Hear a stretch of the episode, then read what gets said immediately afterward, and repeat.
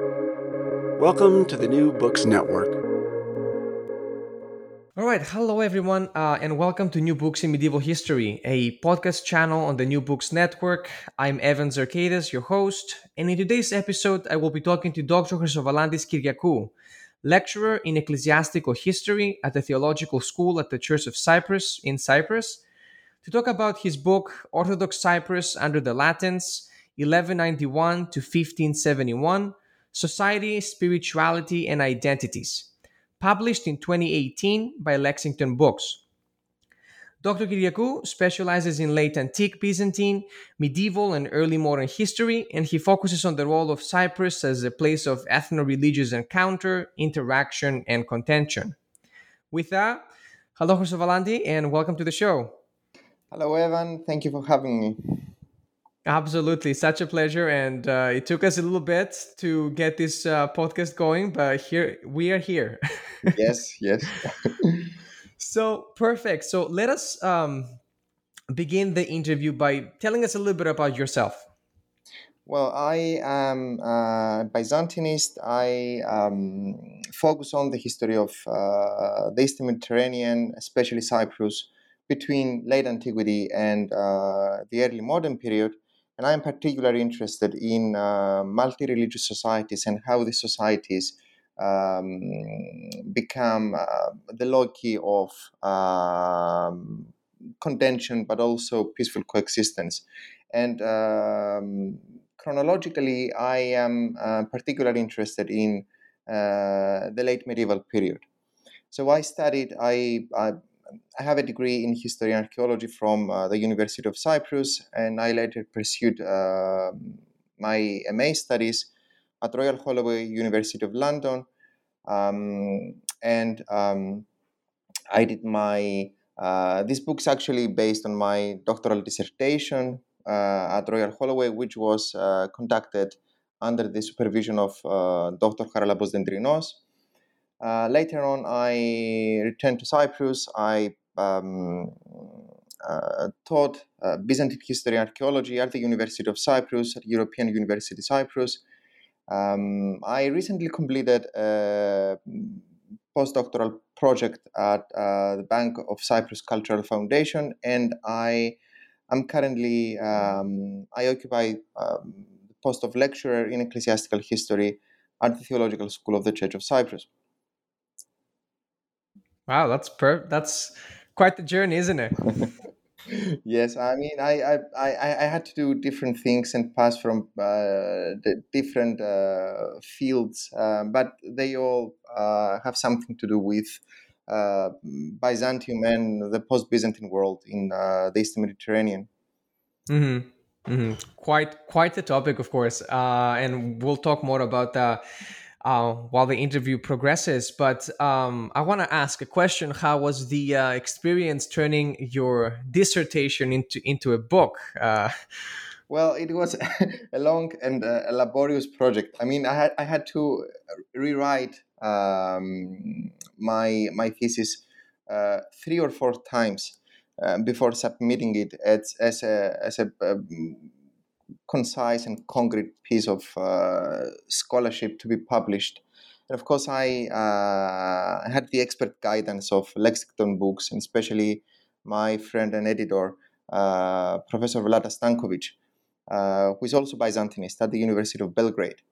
Um, and he um, um, he's the editor of this um, wonderful series of, of, books on Byzantium as uh, a European empire. Um, mm-hmm. Yes, I'm a little familiar with uh, Dr. Stankovic's works. Uh, that's great. All right, so before we start, um, so the book is about identity in medieval Cyprus, right? Um, so what is the state of the field currently and which field is it is it considered under is it byzantine studies or is it a thing on, on its own how, how will you identify um, the field of um, Cyprus identity, I guess, in in that medieval period? Well, um, uh, that's a very interesting question because uh, uh, people in academia uh, so often ask me, uh, "Are you Byzantinist? Are you a medievalist?" Uh, are you a scholar of Cypriot studies? Well, the answer is I am a Byzantinist. I am an ecclesiastical historian, but um, Byzantium, uh, the, the, Byzantine Eastern Mediterranean after the 13th century, as you very well know, uh, becomes also uh, the home of um, Western European um, uh, populations. Uh, you have the Crusaders, you have the Venetians. Um, you also have the expansion of um, the, the, Muslim states, uh, the Ottomans uh, after the 14th 15th century. So uh, everyone is in uh, this story. You can find everyone, and my book covers the period between the late 12th century and the late 16th century. Uh, so it's the end of uh, the Middle Byzantine period, um, the beginning of uh, the late Byzantine period after the fall of Constantinople in 1204. And uh, this continues well after the uh, final uh, conquest of Constantinople by the Ottomans, with um, of course, the uh, formation, expansion of the Ottoman state, and uh, the war with the Venetians in the Eastern Mediterranean. Uh, so it touches upon different um, issues and different uh, fields, but uh, my training and my viewpoint is that of a Byzantinist and an ecclesiastical historian. So the, the, the aim of the book was to explore the identities of uh, Orthodox Cypriots. Um, I call them rather anachronistically in the book Greek Cypriots, uh, but they describe themselves as Romei, as uh, uh Romans, uh, which was the uh, same ethnic name also um, employed by the Byzantines. so th- there is this um, this element of ethnic and religious and political um, uh, connection to uh, the Byzantine Empire.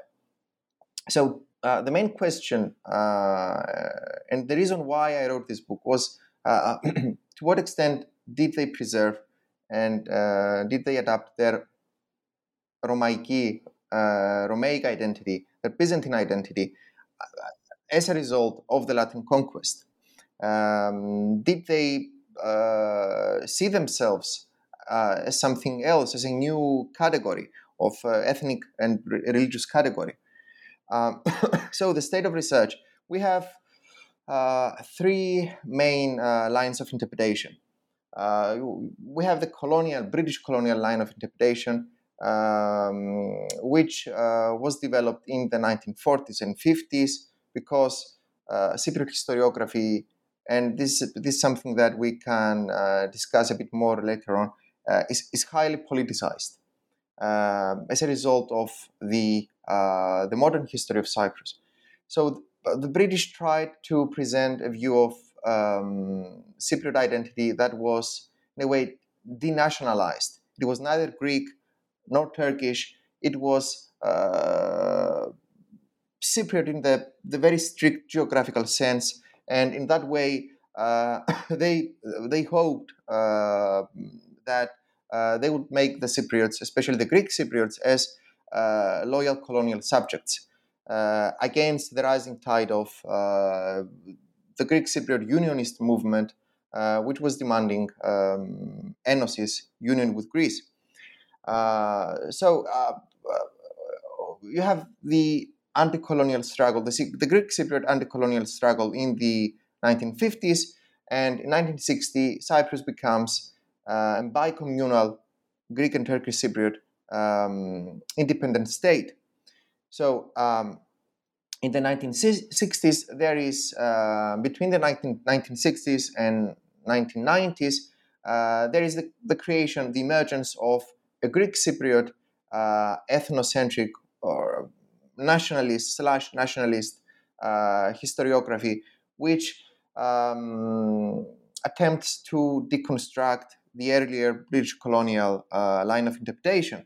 So you have this bleak picture of, uh, or heroic picture of uh, Orthodox Greeks fighting against the tyranny of uh, the Latins, the Turks, and so forth. Um, uh, but uh, well, the, the problem with, with this approach is that um, is not confirmed, is simply not confirmed by uh, by the evidence, uh, by the uh, the majority of Latin sources of this period. Um, and this is the reason why um, after the 1990s, uh, after the 1990s, uh, there, there, there has been a growing revisionist uh, tendency in Cypriot historiography, uh, which is primarily based on this Latin material, especially papal letters and Latin ecclesiastical documents, which are more interested in uh, the management and administration of uh, the Latin Church in Cyprus and how the Orthodox were incorporated into this um, uh, concept of uh, the universal Roman Church.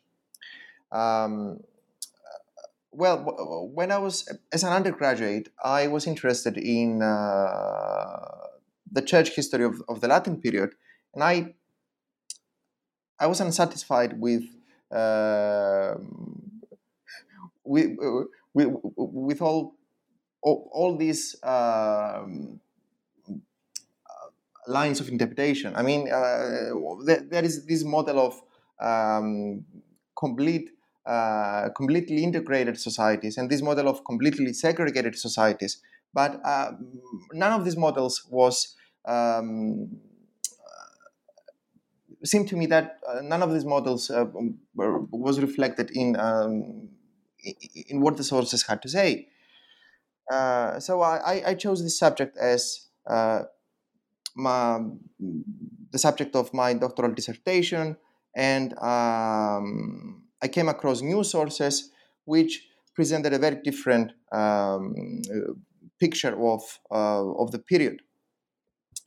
And this led uh, to the writing of this book. This book, in a way, represents uh, a third uh, a third path, uh, a third kind of interpretation, which is uh, a post-revisionist um, line of interpretation, in the sense that I I, I understand that the very the revisionist scholars are right in um, revising the nationalist ethnocentric model, but um, uh, I, I, also criticize the fact that they return to the arguments of colonial, uh, British colonial historiography in order to uh, prove that um, the ecclesiastical condition in Cyprus was um, harmonious all the time with no tension rose tinted paradise of uh, convivencia um, uh, that simply does not take into um, account the, the, the, Byzantine Orthodox perspective. Uh, but this, on the other hand, does not mean that I, I agree with uh, nationalist scholars that um, there was a, a, continuous, ongoing struggle uh, everyday struggle against um, against the Latins. So the the truth is somewhere in the middle. Uh, That's where your book comes in. yes, uh, I mean, it, it, I, in my view, it was both uh, secret society uh, between the 13th and 16th century was both an integrated and a segregated society. It's quite an interesting way to think and, and view this concept for sure. Um, but yeah, it's it's so fascinating how how what you just mentioned, um, how politics, like modern politics, can can really affect um, maybe how we get to analyze and view history. And maybe Cyprus is one of the best examples of that um, in today's scholarship. Um, Wow, yeah, it's so much to uncover there, but you just packed it in together in, in a few minutes so well. Um, so the book, so as you mentioned, is uh, late 12th, I believe, and then all the way up to the 16th. Yes, yes. I, I, 1191 is when uh, Richard the Lionheart comes to Cyprus. Uh, so talk talk to me a little bit about the historical context bet- uh, quickly between from the 12th to the 16th period. Where where was Cyprus at that point? Well, uh, Cyprus was part of uh, the Byzantine Empire from the very beginning. I mean, it, it was part of uh, uh, of the Roman Empire from first century uh, BC. Um, so uh, in the late 12th, 12th century, um, Cyprus is conquered by Richard I of England, Richard the Lionheart, who was traveling to the Holy Land um, as part of the Third Crusade. Richard sold Cyprus to uh, the Templars, and the Templars uh, later returned Cyprus to Richard, uh, and uh, Richard sold Cyprus again to uh, Guy de Lusignan, who was the uh, Crusader king of Jerusalem. Jerusalem had just been conquered by Saladin. So um, the, losing, the Lusignan dynasty um, which was Frankish dynasty. They were French from Poitou. Um, they were established in Cyprus as the uh, exiled uh, kings of Jerusalem. And they, they founded the, the Lusignan kingdom in uh, 1192, which was uh, both the kingdom of Cyprus and uh, the kingdom of Jerusalem. Um, and the Lusignans uh, ruled Cyprus uh, roughly as uh, late as 1474 um, to 1489, when Venice uh, comes in and um, Cyprus becomes part of uh, the Venetian Stato da Mar, uh, the Venetian Maritime Empire. Um, so the the Venetians ruled Cyprus until 1570, 1571, when we have uh, the Ottoman invasion and uh, the Great War of Cyprus, um, which ends with uh, the Ottomans um, conquering Cyprus in 1571. This is the general political context. Uh, so when uh, the Latins come in um, the late 12th century, they don't have um, historically they don't have an, an ecclesiastical present, uh, presence on, on, on, the island. So they have to create, uh, they have to found their own church.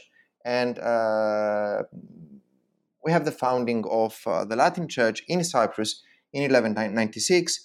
And uh, gradually, uh, the Latin Church in Cyprus gains power and is supported, of course, by the Lusignan kings and the popes and uh, they gradually uh, this gradually leads to the uh, submission subjugation of um, the the Greek the Orthodox Byzantine Church of Cyprus. so at, at, this point, I, I should mention that the the Orthodox Church in Cyprus um, was recognized as an independent church, as an autocephalous church, uh, very early in its history. It was founded uh, sometime uh, before the middle of the first century AD, and in the fifth century, it was recognized by the Third Ecumenical Council in Ephesus as an autocephalous church, which was uh, it, it, means that it was a, uh, very highly esteemed church uh, within the Byzantine world. Um, so uh, what the Latins do is that they uh, they abolish four out of fourteen bishoprics, and they make uh, the remaining uh, four Orthodox bishops um, to be under the uh, their Latin counterparts. Um, and we we have occasions uh, when the Latins seize the property of Orthodox monasteries um, but these are rather rare cases. In 1231, there is this uh, unique case in the whole Latin ruled uh, Eastern Mediterranean of um, the, the, unique case of uh, a whole monastic community of Orthodox being executed um, by the Latins. This is the uh, it's well known as uh, the martyrdom of the 13 monks of Kantara in 1231. It became an international uh, scandal in ecclesiastical politics of this period. You have uh, papal emissaries traveling to Nicaea to visit uh, the Byzantine Empire, emperor in uh, in exile to discuss how they should resolve the crisis between um, the ecumenical patriarchate and uh, the papacy, which was created by uh, the execution of uh, these monks in Cyprus. And the reason for executing the monks was uh, it, it, tells us something about how the Orthodox of Cyprus saw themselves and the Latins. I mean, the um, the visual barrier between um, Orthodox and Latins in this period was the Eucharist. Uh, and the way the Eucharist was uh, was prepared. I mean, uh, the com- common people could not understand uh, high, theolo- high theology and um, uh, uh, doctrinal issues, but they could understand the nature of the bread, of the Eucharistic bread offered to them. So uh, the Latin Church uses unleavened bread, the Orthodox Church uses leavened bread, but the Latin school tolerate the use uh, of uh, leavened bread as long as the Orthodox accepted the validity of um, the uh, Latin sacrament. Uh, but the problem w- was that um, in the Byzantine tradition, orthodoxy is closely related to orthopraxy, to correct ritual practice. So if the ritual uh, is not um, performed in a correct way in the Orthodox view, uh, it's not doctrinally correct. So um, when the, the monks were asked whether the Latin position is correct, they, uh, of course, they uh, they answered what was the traditional Orthodox position that uh, this is heretical. But on their own part, the, the Latins could not uh, tolerate um, what they saw as uh, insult.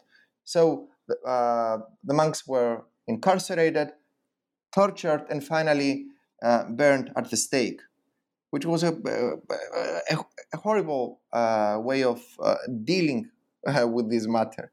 Um, it created tension, and this tension continued as late as uh, the end of 13th century. Around the middle of uh, 13th century, we have an attempt to reach a compromise. Um, we have the Bulla Cypria, which was a papal uh, bull, um, in a way uh, sanctioning the reduction of uh, Orthodox bishoprics, but leaving the Orthodox to preserve their rite and uh, liturgical traditions under uh, the papal church. So, um, from this moment onwards, the Orthodox are placed under a papal uh, institutional framework, um, but they have the right to um, to preserve their doctrines and, and, and practices. Uh, the 14th the 14th century is uh, uh, in the 14th century we we, we, we see gradual uh, revival in, in, in the Orthodox Church of Cyprus. I mean the uh, the, uh, the, Lusignan kings are more keen to offer their protection and and patronage to to the local church, and we also see the Orthodox of Cyprus being um, uh, participating in uh, this major theological controversy uh, of uh, the late Byzantine world, which was the controversy over the theology of hesychasm. Um, hesychast controversy uh, began in uh, the 1330s and continued as late as um, the 1390s. It, it, was a controversy over the monastic belief, the Athonite monastic belief, and um, that purified humans can enjoy psychosomatic uh, experiences of union with God. So uh, the monk is, is transformed uh, by uh, this uncreated divine light that uh, surrounds Christ and become, becomes Christ like himself. So you have Cypriot theologians, Orthodox Cypriot theologians, uh, coming from a place that is outside the empire, uh, but uh, who are willing to participate in this controversy and discuss this issue, supporting either the one or the other side. Um, and this tells us something about uh, how they saw themselves. They saw themselves as uh, Byzantines outside the Byzantine Empire and they are they are hmm. accepted as such uh, by the imperial church, the ecumenical patriarchate in Constantinople. Uh, so this is what happens uh, in um, roughly what happens in the 14th century. Uh, in the 15th century, the 15th century is a, a, a period of uh, major crisis for the Lusignan kingdom uh, you have the Genoese uh, conquering the port city of Famagusta, uh, which was the wealthiest city on, on the island. You have the Mamluks invading Cyprus and capturing the Lusignan king at the Battle of Chirokitia, and then uh, plundering the capital, plundering Nicosia. Uh, so everything gradually collapses.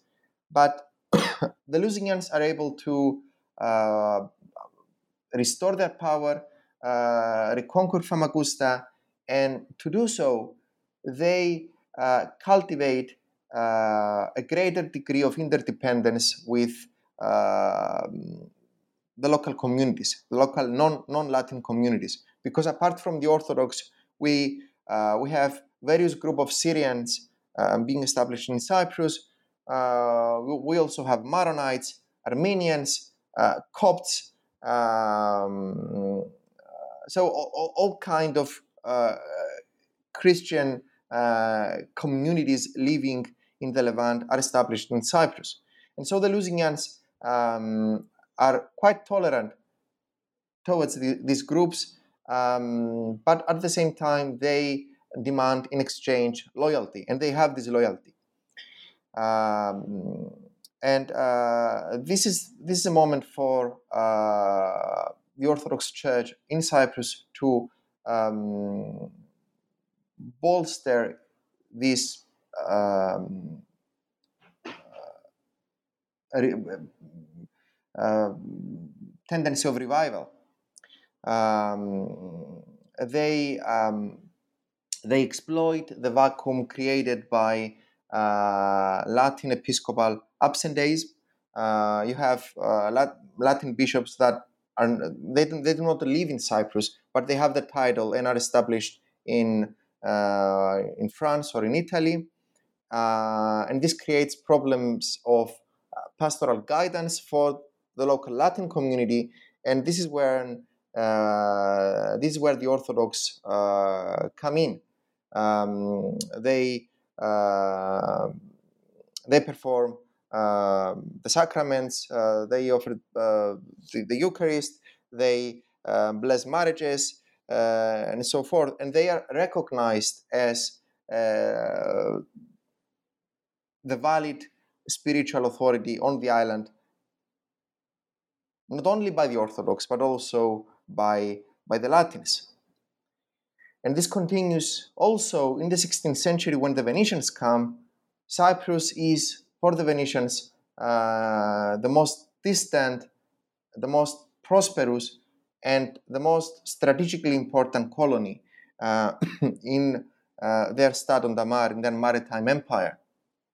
Um, for this reason, they are quite tolerant towards the Orthodox. They employ Orthodox um, ad- ad- uh, administrative structures to um, control the Orthodox population.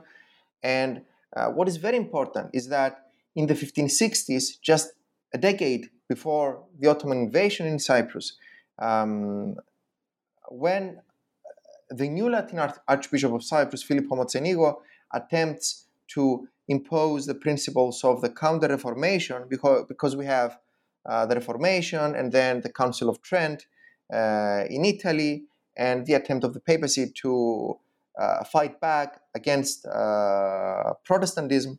Um, uh, so when the principles of the Counter Reformation are um, being um, transferred to Cyprus, and there is a reaction on the part of the Orthodox clergy and population, uh, the Venetians support the Orthodox, and uh, they order uh, the Latin Archbishop to leave the island.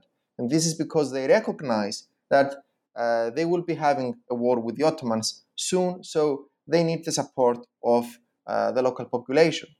And when the, the war with the Ottomans uh, begins, um, the Orthodox hierarchy supports the Venetians. And in uh, one of the um, most iconic examples of this war, the siege of Nicosia, uh, you have Orthodox clergy uh, fighting next to uh, the Latin clergy uh, against the Ottomans. Uh, and, and this tells us something about the long procedure and the long process of um,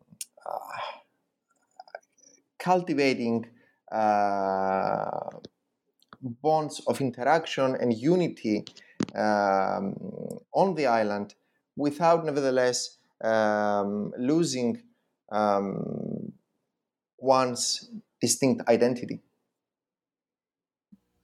Wow, yeah. Whew from all the way all, all, the way from the 12th to the 16th we're, we're talking about so many changes happening on, on the island of cyprus as you just uh, detailed uh, explained and the question that comes to my mind you, you, you mentioned so many times and i think this conversation has been based a lot about re- religion before we answer the question of what does a roman or greek cyprus uh, identity look like? Um, well, talking about the components of identity, because uh, we have ethnic, social, cultural, but the question that comes to my mind is how important and how big was the religious identity? Because we're talking about uh, you use religious terms in many ways to explain different peoples, like Orthodox and Latins.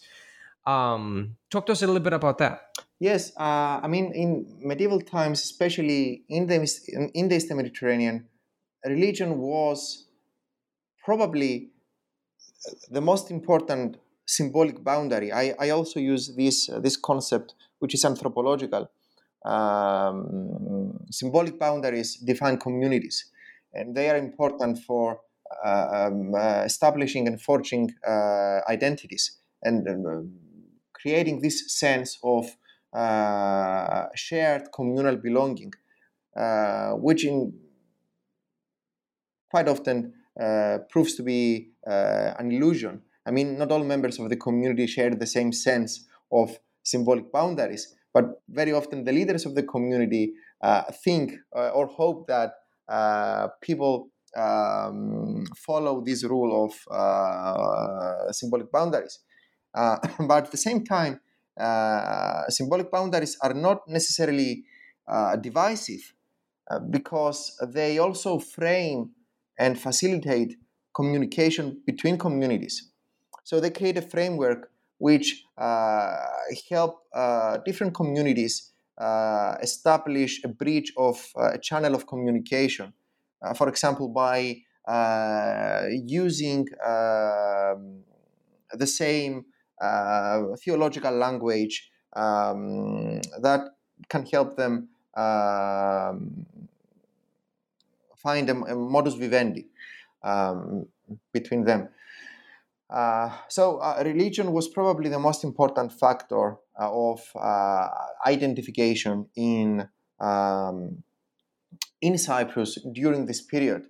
Um, Benjamin Arbel, who uh, is a very well known scholar um, of uh, Venetian Cyprus, um, observes that uh, there is only uh, a limited number of uh, Greek Cypriots uh, acquiring noble status in uh, the 16th century. And the reason for this was that um, a prerequisite for uh, becoming a noble was uh, to become um, uh, a member of the Latin Church, be Latinized uh, doctrinally and, and, and, and ritually. And um, this is important because it, it, shows that the majority of the population, even if uh, even even groups and people who had the economic power to um, uh, receive noble status, they considered religion important.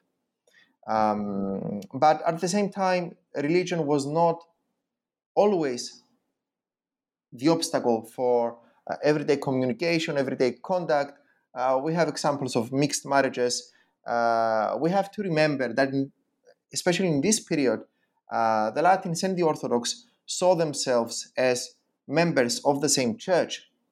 Okay, uh, they, they, saw this, themselves as members of the same church, separated by uh, by a wall. Okay, and this wall could be breached. Uh, today, unfortunately, uh, Orthodox and Catholics quite often, at least in, in, in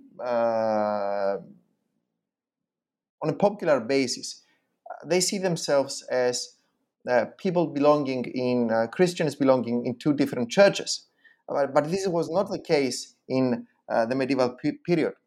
Uh, and uh, I mean, in, in, Cyprus, Latins and Orthodox lived side by side for centuries, and they could understand the the existence of common ground um, same sacraments, uh, same basic uh, doctrinal beliefs, um, use of icons in the liturgy by both Latins and Orthodox, and so forth. And there's a lot of social baggage as well that goes into into that identity with the passing of the years. I I I, I assume as well and yes, yes, I, I mean, uh, you also have Latins converting to the Byzantine Rite, um, learning Greek and being, in a way, Byzantinized or Hellenized, uh, not only religiously but also culturally. Uh, you have members of the same family uh, adhering to different uh. Uh, there is a case of Stefano Lusignano, who was a 16th century Dominican. He was a member of the uh, Lusignan family um, when the Venetians ruled Cyprus. And he, he was a Dominican and a historian, and his brother and sister became Orthodox. Uh, his brother became an Orthodox monk, and uh, he took the name Ilarion. And uh, his sister became a nun, Orthodox nun, and she was called uh, Isabel, Isabella. Uh, but he was Dominican, and he was a supporter, a moderate supporter of the Counter Reformation. so you can find different views, different perceptions, different, even different interests within the same family. Uh, but this uh, also creates a sense of uh, tolerance and and uh, sometimes respect and comprehension, mutual comprehension. Comprehension. Um, so this is why I I support this view of uh, Cyprus being both an integrated and a segregated society, and I find that any any more monolithic understanding of Cyprus as a battleground or uh, golden age uh, paradise of tolerance uh, is um, insufficient. Which is which is the view that used to be the primary view for many of the medieval fields for many many years, and I think only recently has been changing. Um, and uh, I think with your study, and that brings me into a very nice point now, where you talk about this concept of multi-layered or multiple identities as uh, understanding of the sources and society of medieval Cyprus, right? After the Latins, and yeah, there, it's it, it, gets it gets more more complicated as as you progress. Um, I think that's how I see it. Yes, we, we, we tend to see identity or uh, self perception as something that is concrete, unchanging, uh, monolithic, monolithic, uh, but uh, there are so many complexities and uh, paradoxes uh, created by an open reading of the sources, which uh, makes us understand that identities are many. we have multiple identities which are developed in uh, intersections and hierarchies, and these hierarchies uh, can change, and identities are um, manifested in uh, different contexts, and they depend on particular circumstances. So identities are situational. Uh, for example, when um, an Orthodox Cypriot who is supposed to be uh, obedient to the papacy um, had to um, express um, his or her identity before uh, a Latin bishop or, or, the Latin king in Cyprus, expressed they usually expressed this um,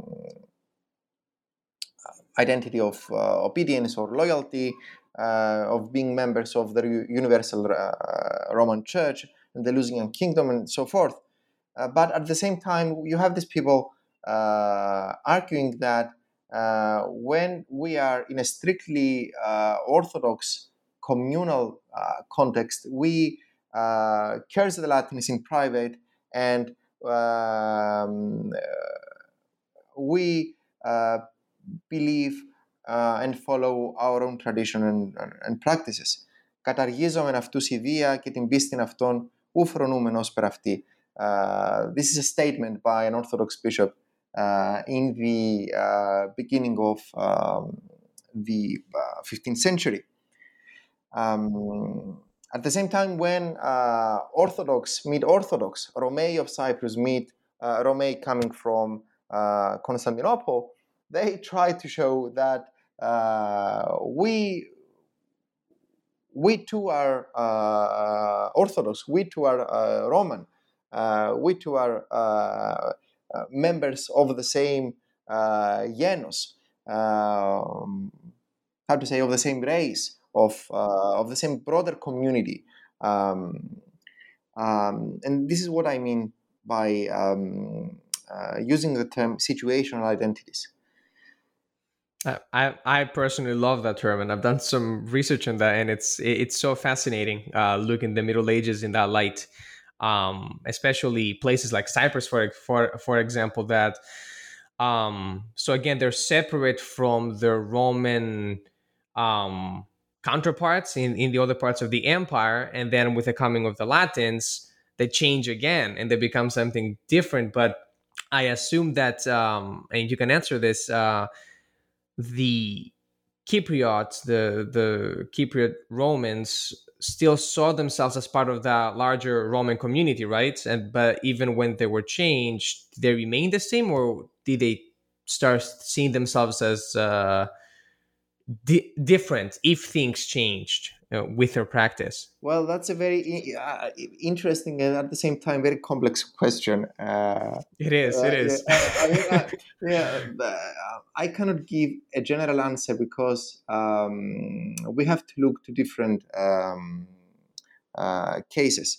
Uh, for example, you have um, uh, members. Uh, we you, you have Cypriot Romei like the family of the Apodokathari, who um, they, they, they become part of the, of the elite, uh, of the nobility. they are Latinized, and uh, gradually they, um, they, they only keep a, distant memory of their uh, earlier uh, Romaic uh, Byzantine uh, past. They, they, they, are very well inter- integrated into the Latin and later Venetian Cypriot nobility.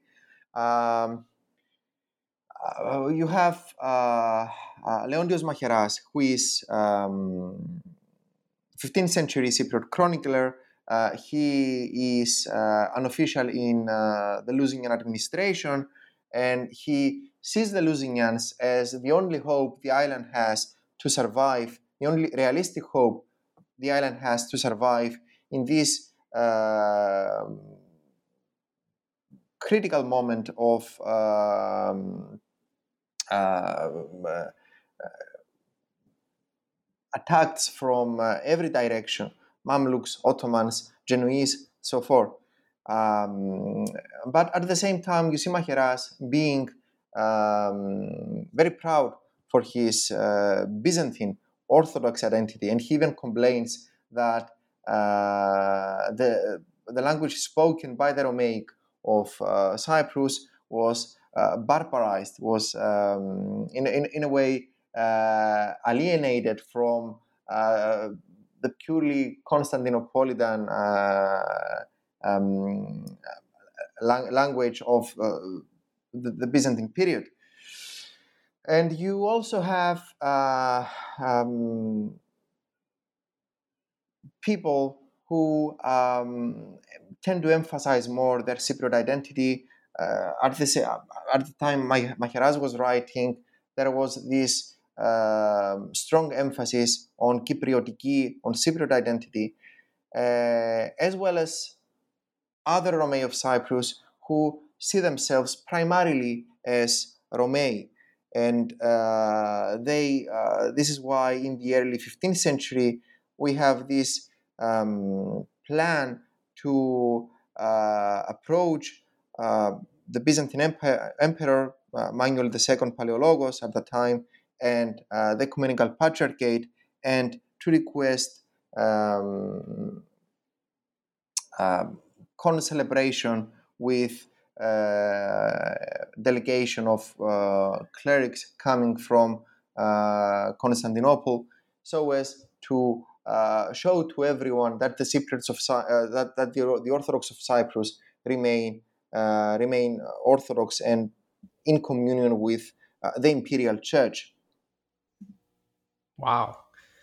Yeah. So the the the Cypriot community was literally uh, and, and and and and I guess that's what your book kind of underlines. It's just you know how complex it was and how many layers of everything from social to religious, linguistic, and whatever the case might might be. A, a very a, a very complex state at least from what I'm from what from what I'm, I'm understanding, a state of identity. I, I guess I guess this is the, the, the same uh, thing happens to uh, other regions under Latin domination, I mean, like Crete, the Morea. Mm-hmm. Uh, yeah.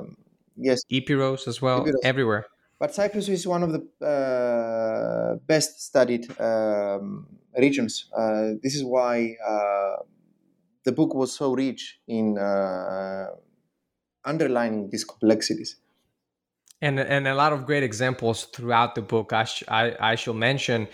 Um, man, we're running out of time, and we're having such a great conversation. Um, a question that I think is important for me to ask is sources. If you can do a quick note on what kind of sources did you use for your research? Yes, um, very quickly. I tried to produce uh, a comprehensive examination of um, of this subject, and and uh, I used both published and unpublished sources, uh, Cypriot, but also non-Cypriot sources, Byzantine and Latin, um, works of uh, historiography, um, Cypriot, uh, and Byzantine historians. and when I say Cypriot, I also include uh, non-Greek Cypriot historians, Frankish Cypriot historians, or Venetian Cypriot historians. Um, we have uh, epistolography. Uh, we have a rich corpus of uh, letters exchanged between uh, Cypriot scholars and Byzantine scholars in the 14th century, um, especially for theological issues, the Hesychast controversy. Uh, Venetian reports are very important, uh, published and unpublished Venetian reports, because the Venetians recorded literally everything. Uh, and Venetian Cyprus it is a, a, world of its own. Um, and of course, archaeological material. Um, yes, I saw some amazing examples throughout throughout your book. Epigraphy, icons, uh, frescoes, even architecture. I mean, you uh, you have examples of spatial division in churches to accommodate different rites. So all this should be taken into account. Man, we need another whole like three hours to discuss that. Just the spatial aspect of it. oh boy, that's fantastic, and I, I, guess that's one of the uh, privileges, I guess, of working with uh, Cyprus uh, that you have so many sources and from so many d- different areas. Mm-hmm. Mm-hmm. Um, yes, Cyprus, like Crete, is very rich in uh, all this uh, documentation, uh, mm-hmm. Archaeological material. Yes. Yeah, so yeah, I I, I really enjoy the this multiplicity and richness of the Orthodox Cypriot identities that that you define throughout your book. Um, um, when the Latins came and then all the way to the 16th century and, and all of that. And uh, I, I guess um, if somebody was to pick up your book and then they had a question about how would you summarize quickly what do we mean when we when we um, what does medieval Roman Cypriot identity um, entail? How should we see um, the people from that era? Well, uh, uh, Cypriots, medieval Cypriots had, as all medieval people, as uh, we today, uh, had more than one identity. Um, they uh, they perceive themselves as people of Cyprus. They we also have micro-regional identities and and micro-social identities, but generally they perceive themselves as Romei, which is a term uh, loaded with uh, ideological, political, and religious uh, meaning, um, uh, because there is a close connection between the concept of uh, Byzantine, Roman, uh, Basileia, imperial rule, and Ecclesia, church, and faith. the ecumenical patriarchate uh, was ecumenical because it was the imperial church. Uh, it was the church of, of, of the empire. So faith uh, was interwoven with um, the prestige and status and authority of uh, this ancient empire that continued in medieval times. so uh, it was important for the Orthodox of Cyprus to uh, define themselves or to identify themselves with this once mighty empire. Um, they were defeated, they were humiliated, uh, they lost their property and uh, they lost their pride, but they tried to uh, restore their pride and restore their um, uh, uh, a, a more positive view of themselves and their condition by um, referring to uh, Byzantium, to the Romania, and to themselves as uh, as Romei. And uh, to remain Romei, they had to respect and acknowledge the authority of the uh, Byzantine Empire, emperor, but at the same time uh, observe the customs and laws and uh, rituals of the Orthodox Church, the Church of Constantinople. Mm-hmm. and there is uh, another huge section uh, that I wish we had a chance to talk. I wish we had more time about the political um, affiliation that that you worked on about about how they they were, you know, politically you know with the with the Byzantine Empire in many in many things. Yes, I mean the uh, the emperor was commemorated in in the liturgy uh, in, in, many occasions. So uh, the liturgy the, the, liturgy was not uh, liturgical worship was not simply a religious praxis. It was also a political uh, performance uh, in support of the Romania. Um, as well as in support of the Lusignan king.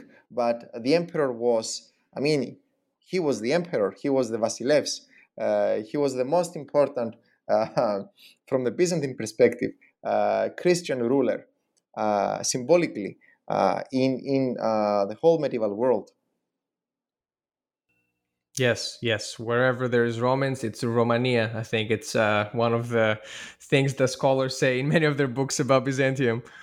Um, Wow. So yes, I have. I, you know, if you if you're listening to this podcast, pick up a copy of the book, as there's just so much more that we are unable to cover, uh, and it's all so fascinating, and it makes you see Cypriot identities in such a different light. Um. Okay, we're coming to a close, I promise. So, what are some of the next steps scholars should take into studying um, Cypriot identities during this medieval period after what you've done? like what are some things that we still need to figure out and discover more well i i, um, I would like to um, uh, say a few things about uh, very quickly about um, methodology uh, from my experience of, of uh, employing different methodologies um, uh, I, I, think that scholars uh, i include myself we should keep in mind that in medieval societies especially in cases when we have oppression of some form, the image of a society reflected in the sources is only uh, part of the story. There is always another side, uh, be it tolerance, comprehension, everyday association, or intolerance, persecution, resistance, and violence. And I believe uh, it is rather simplistic to adopt monolithic models of interpretation. Ultimately, as I said before, integration coexisted with um, segregation. And another piece of advice uh, we should be uh, self reflexive, uh, we should be ready to question our own views and establish perceptions, be open to new sources, but first and foremost, um, we should be honest uh, to ourselves and uh, we should not lead our evidence to prove a position, but uh, we should be led by uh, by our sources and our evidence. Very well said and very needed for sure. Uh, well, Chrysovalanti, I really appreciate it. We're taking a lot of your time. And I guess the last question that I ask all of my guests is uh, what are you up to nowadays? And do you have any interesting projects that you're currently working on or that you're about to work on? Uh, yes, I, I, I, am working on a couple of projects as an extension of my work on Latin ruled Cyprus. Uh, the first project is uh, the reception of the history of medieval Cypriot identities by later historiography um, from the 18th to the early 20th century. Um, another project uh, is the exploration of symbolic boundaries in Cyprus and uh, the broader Eastern Mediterranean, and how, how these boundaries operate in uh, multi religious uh, geographical contexts. And I am also doing some research on the this idea of uh, the late Byzantine Mediterranean and the way Byzantine religious culture and uh, physical mobility created um, and transformed this uh, fragmented uh, Mediterranean world into a more uh, unified cultural space. Well, best of luck with those. I, I, look forward to reading them. Thank you. I hope I hope they're accessible and I can find them. So I, I look forward for those. And uh, I want to thank you for being on the show today. I really enjoyed the conversation, and you made me uh, like medieval Cyprus even more. Thank you. Thank you, Evan. Thank you so much. Thank you for Thank you so much.